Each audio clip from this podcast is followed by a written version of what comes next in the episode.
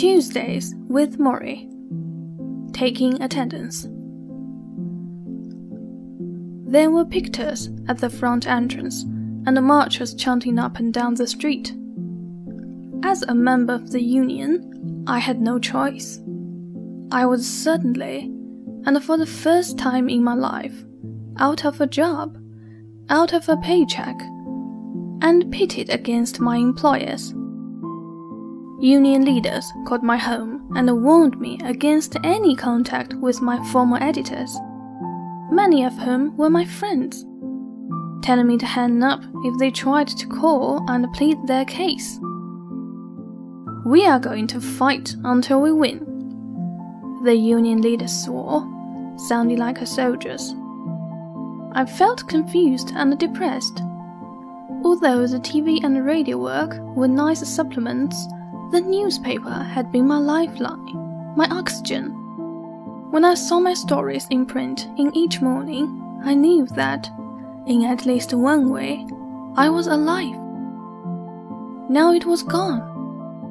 And as the strike continued, the first day, the second day, the third day, there were worried phone calls and rumors that this could go on for months. Everything I had known was upside down. There were sporting events each night that I would have gone to cover. Instead, I stayed home, watched them on TV. I had grown used to thinking readers somehow needed my column. I was stunned at how easily things went on without me. After a week of this, I picked up the phone and dialed Morrie's number. Connie brought him to the phone. You are coming to visit me, he said, less a question than a statement. Well, could I? How about Tuesday? Tuesday would be good, I said. Tuesday would be fine.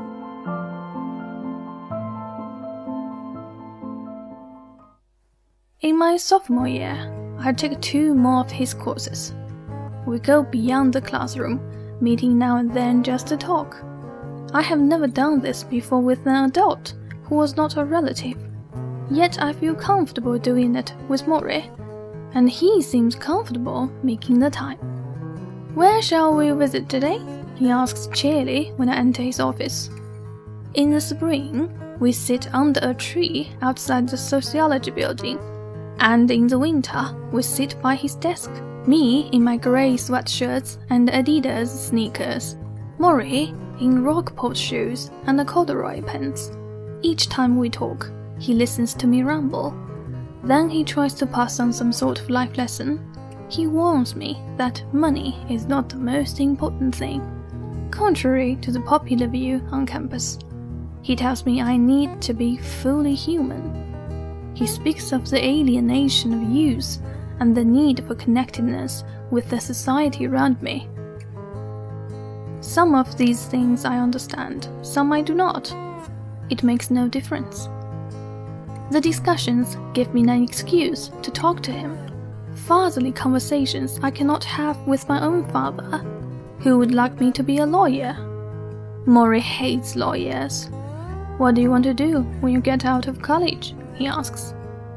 I want to be a musician, I say. Piano player. Wonderful, he says. But that's a hard life.